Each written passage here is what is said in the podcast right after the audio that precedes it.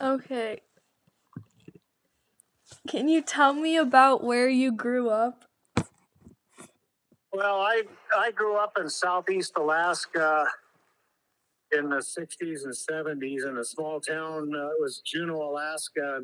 Back then, the population was about 7,500, but right now, I think if there's a census taken nowadays, I think it's close to 35,000, 40,000. But back then, it was kind of a small community. There weren't as many schools as there are now. And yeah. So. Okay, and what was your childhood like? Oh, my childhood, oh boy, that was... we lived down on the flats, they called it, and that was houses on pilings, and the tide would come in and out underneath the houses. And at high tide, you could hear cans rattling and logs and stuff like that, and driftwood bumping up against the pilings underneath, you know. And, oh, you know, you'd have high tide and low tide. You'd have two of those each every 24-hour period, two high tides, two low tides. And the tide would come in and out underneath the houses. And back then, you know, it's just not many environmental regulations or anything like that. You know, you're pretty well... Some people would... the tide would come in, they'd dump their garbage and stuff and trash off the porch, you know, on the back end of the porch, and in the tide and the current would carry it out. So, and then we'd build rafts and stuff like that, and play on the beach there when the tide come in. We had rafts built. We'd salvage nails and stuff off of things, and it was a fun childhood. You know, lots of outdoor activities. Yeah. Okay, and what bands or musicians did you like? Well, whenever I was young, we didn't really listen to too much, you know, until we got into, like, our teenage years, 13, 14, 15, stuff like that. And then that was in, you know, the early 60s and early, you know, late 60s and early 70s. And that's whenever, you know, they started really, rock and roll really started taking over. You know, in the 50s, you had, old 50s type music like old Bill Haley and the Comets and stuff like that, you know, that kind of rock and roll stuff. But in the 60s and 70s, it would, you know, that's whenever the other bands come out. You know, I can't help that. I work in here. It's okay.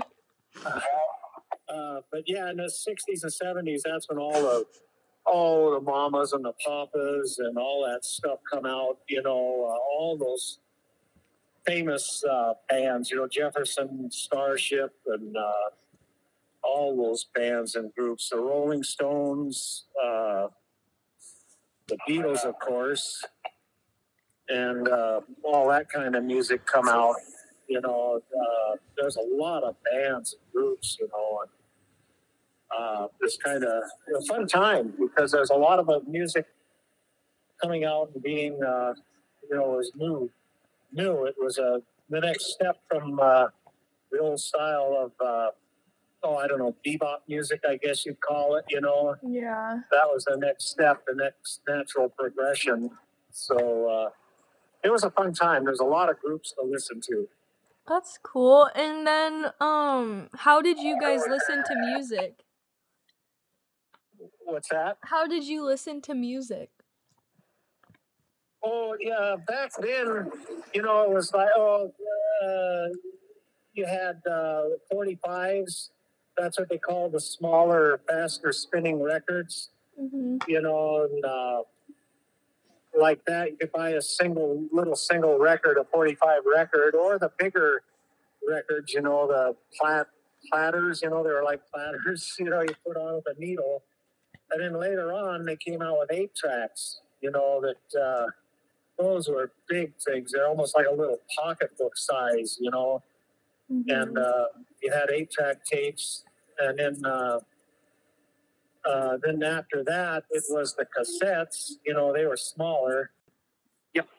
Okay. What do you remember about the music culture in the early 70s? Oh, the music culture, to some people there, especially like your parents and especially your grandparents, they thought it was pretty radical and out of place, and it was just too. I don't know what other word to use, but radical. They were used to slower music, and but us younger generation, we couldn't get enough of it. We thought it was great music, and you know, the Rolling Stones and stuff, and you know, you'd always play that music whenever you got together and stuff. But the music culture was pretty. We enjoyed it. We liked it. There's a lot of different bands back in that era, and it was just kind of eye-opening for the older people, you know, and then too, the way the younger generation danced to the music, you know, that was not acceptable, you know, or it was not very well tolerated. Yeah. You know, they thought it was just too repetitive music and stuff like that, but it was different. It was kind of like just a totally new era for everybody. Anyway, you listen to the older music. That music's still being played today, and it's still being enjoyed. Yeah. You know? Yeah. So it kind of reaches beyond that time. It reaches into the future, too, where it's still appreciated. Mm-hmm. And then, what was the connection between drugs and music at the time? Well, that's the drugs come out about the same time, or they were being used at the same time as this new music was coming out, and you know, I don't want to say like they went hand in hand, but they kind of did. You know, I mean, everything was being explored that everything was being explored at the same time, the new music and the drugs, you know, that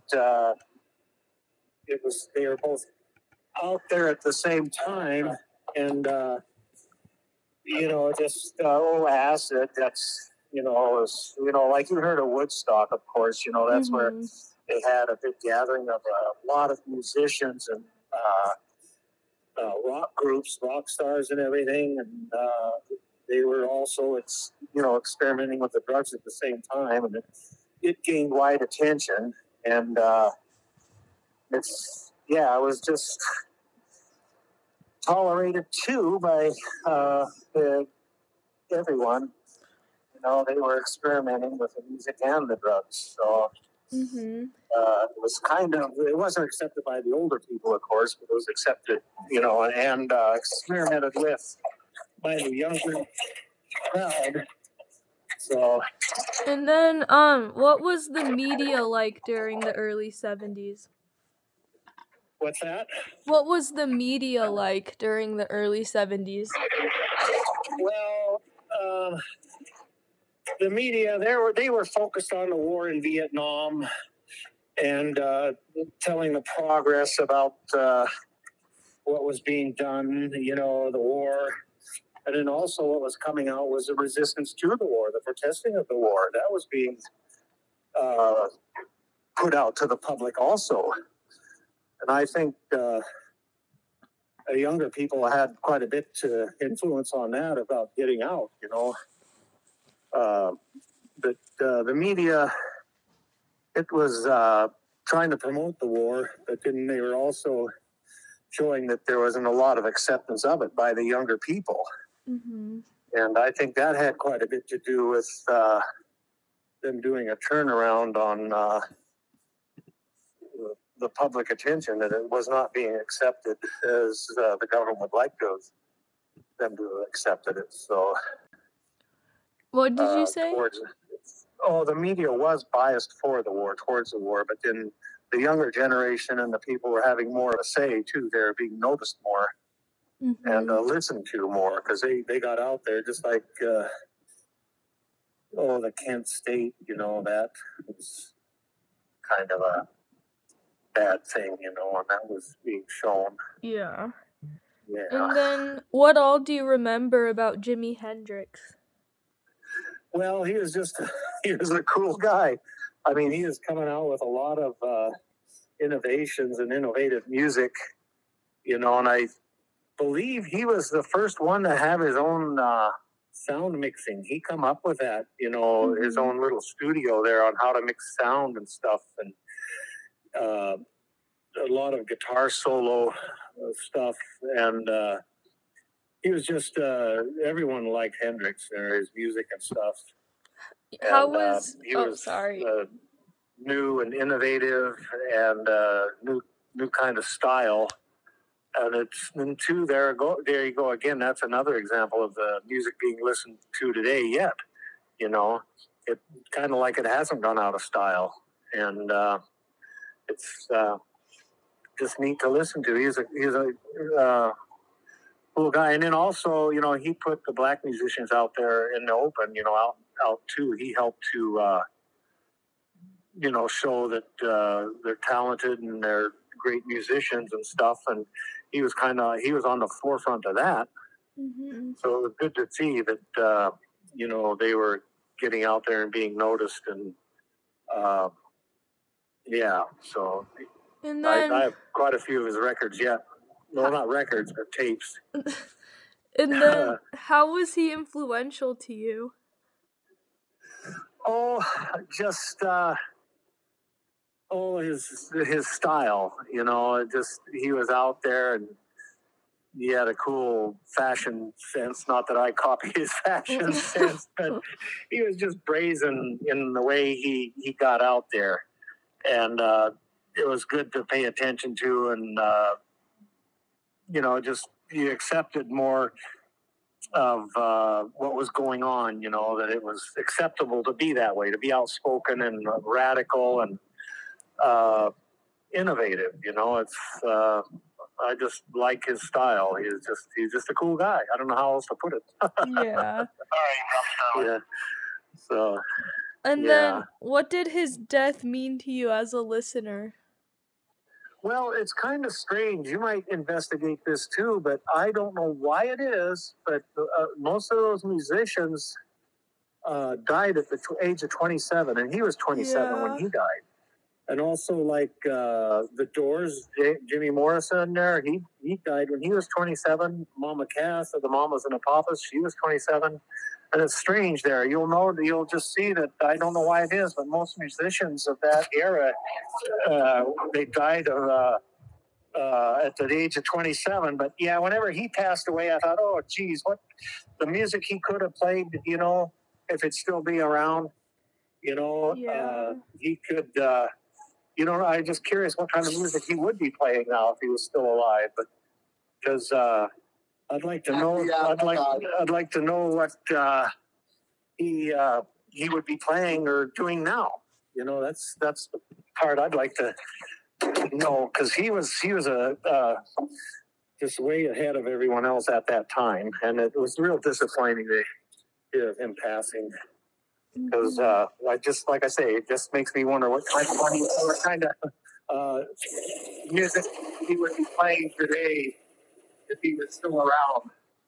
Mm-hmm. Yeah. Okay. It's just real disappointing. Is there anything else you want to add to anything? Yeah, it was just not really to add, but just... it was just an innovative time. People were experimenting with music and drugs, and it was a great time to be around and experience, you know, because that type of era will never come again that I can see. So it was just a great time to be there and be around and see it happening and be a part of it. Mm-hmm. You know? So anyway. Okay, well, thank you.